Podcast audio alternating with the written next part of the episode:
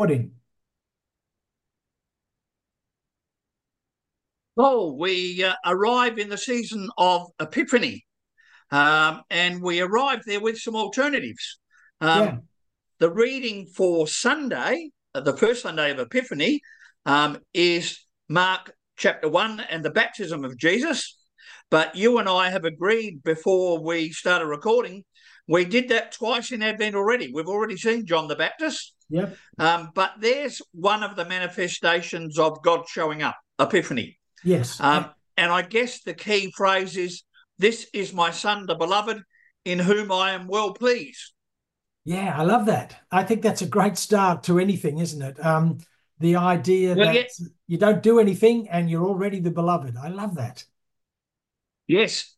And if you look at the alternative reading for Epiphany, for Epiphany itself on January the 6th, it's the visit of the Magi, the wise men from the East. Yes. Um, and I don't know about you, but I read that whole 12 verses as a grand statement, even bigger than the baptism, of this is my son, the beloved, in whom I am well pleased. I agree with that. Yeah. Yeah, I think I mean it's an amazing story, isn't it? Why we call them the three wise men has always been beyond me because we don't know there were three. We just assume because they had three gifts. Um, we don't know they were men, but of course we assume that because that's what we always do. And I don't reckon there's any way you could describe them as wise. Because, um, you know, they go to, to Herod, and the first question they ask is, Where is the child who has been born king of the Jews? Well, they're already talking to the king of the Jews, and he's one who he's already got a bit of a problem with his um, with his pedigree anyway. And they're saying, you know, you're no longer it. Where's the one that's been born king of the Jews? it doesn't seem like a wise question to ask to, to one of the most bloodthirsty tyrants um, of his era, or maybe of any era. Yes, yeah, you're right. But but I wondered as I read um, whether this is Matthew's construction. Um, so oh, it's yeah. a bit clunky. Yeah. Um, Kenneth Bailey in Jesus Through Middle Eastern Eyes makes the point that both Luke and Matthew have made selections about which of the traditions, which of the stories uh, they've heard about the baby born in Bethlehem they're going to yeah. use. Um, and they each make that selection according to their own emphases, the things they want to say. Um, and Bailey points out that John's gospel says in chapter 21 if we were to write down all the stories of, of Jesus, mm. it would mm. fill all the books in the earth. Yeah. So there's obviously a whole lot of other material as well. Um, I thought significant, and you made the mention about them. We, we actually have turned these guys into kings, yes. and there's nothing to suggest at all that no, they were kings. No. Yeah. Um, that gives them an extra status. Yeah. Interestingly, the Eastern, Eastern Orthodox uh, Church say there were 12 of them. Oh, yeah, that's right. I'd forgotten that. Yeah. Yeah, so, yes. names. But too, I think, they? yeah. Yeah. I think what we need to see here, because of that selection process, we need to see here what Matthew's design is. Yeah. Um, and I think there's a very sneaky one word opening in uh, verse one, which was after Jesus had been born in Bethlehem. Yeah. After. Yeah. How long after? Um, yeah. Give us some details, Matthew. Yeah. Um, Mary and Joseph are still at the house where he's been born, so clearly not very long after. But this has happened subsequent to the birth. So all your Christmas carols and your um, Christmas cards and you know the picture of the manger scene with the wise men over here and yeah. the shepherds and their sheep here. They were never all together there at one time, according to what Matthew says. Yeah, and you know whether they they were ever there at all is is part of it. Look, one way of reading Matthew is that he's doing what John is doing at the beginning of his gospel in a completely different style, which is announcing the world's changed in this moment. And he also uses light um, the idea of a star, which isn't new, of course, in the ancient world. The um, uh, Augustus's uh, uh, elevation, if you like, to being a son of God comes after the arrival of a comet, uh, which they take to mean that, Ju that Julius Caesar, his adopted father, um, uh, has become a god, and so therefore Augustus is the son of God. So the idea of a of a, a, a star coming is not completely unusual in the first century what probably is unusual is it doesn't turn up to Herod or to Caesar, but to an out of the way place with a person of no account from their birth.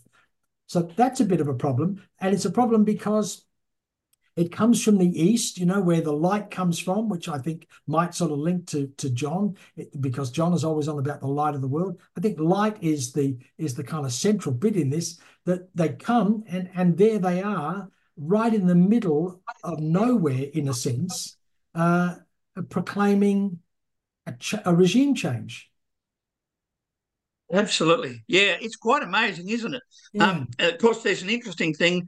We need to get our translation right here because if the wise men from the east, as some translations have it, saw the star rising in the east, then they're going the other way. They're headed to India. Um, yeah. So I think the proper translation is we saw a star at its rising. Yeah. Um, and as you've alluded to, these are not new signs.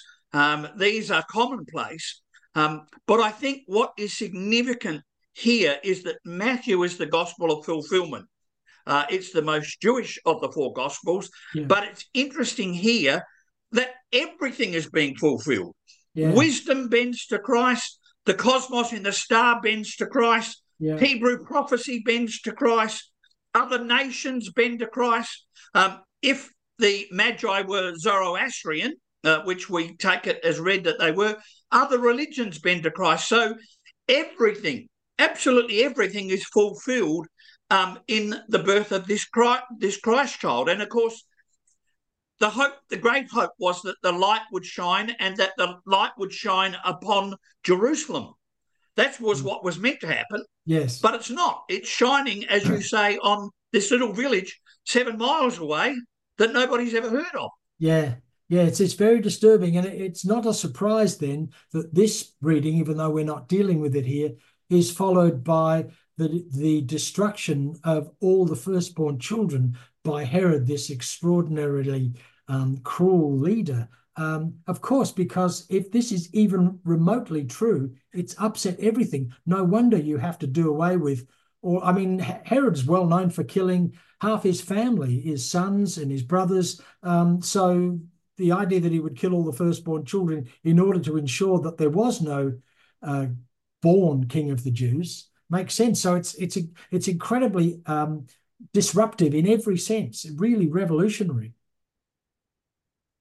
Yes, and of course, if you read it uh, to the year 2024, um, it's still the same in Bethlehem today. Yeah, right now, isn't it? Yeah.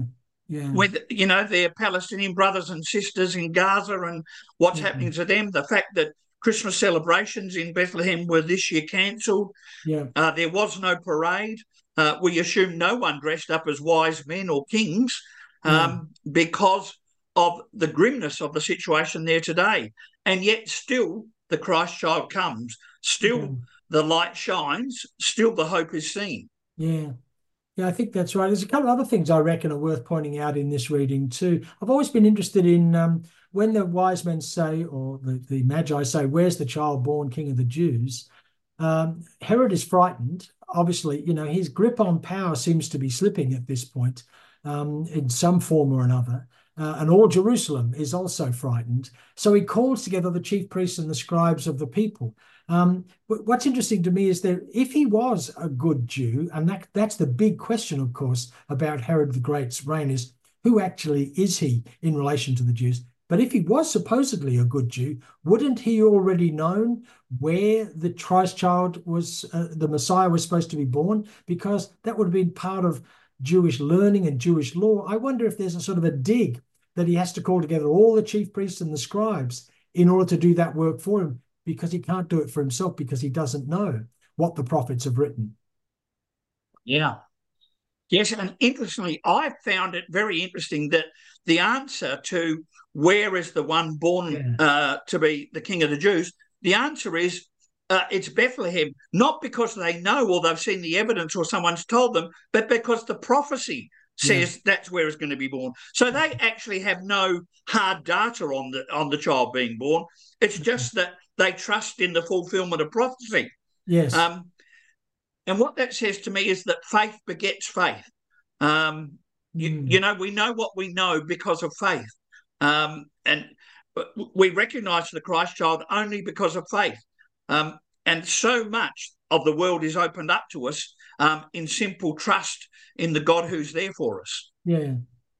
Yeah, and I, I, that's a good place to stop. Can I just add one more thing though? And that's you know where it says in the Mark reading, which we need to um, go back to a bit, um, that, that when the baptism happens, the heavens are torn open. It's quite a violent uh, idea of the opening. It's the only one. The other baptisms in the other Gospels don't talk about. They talk about the heavens being opened in Matthew and in Luke, but not torn open. And I wonder if that links back to this Matthew story that this cataclysmic event, which appears to be something small. A baptism is a small thing, but in fact, it's it's beginning something that will never be stopped, and, and you know the heavens will never be stitched back together again, and the world will never be the same because of this very small but very powerful event. And here are we still talking about it today, aren't we? We are, and we'll be talking about it on Sunday too, somehow. Thanks, mate.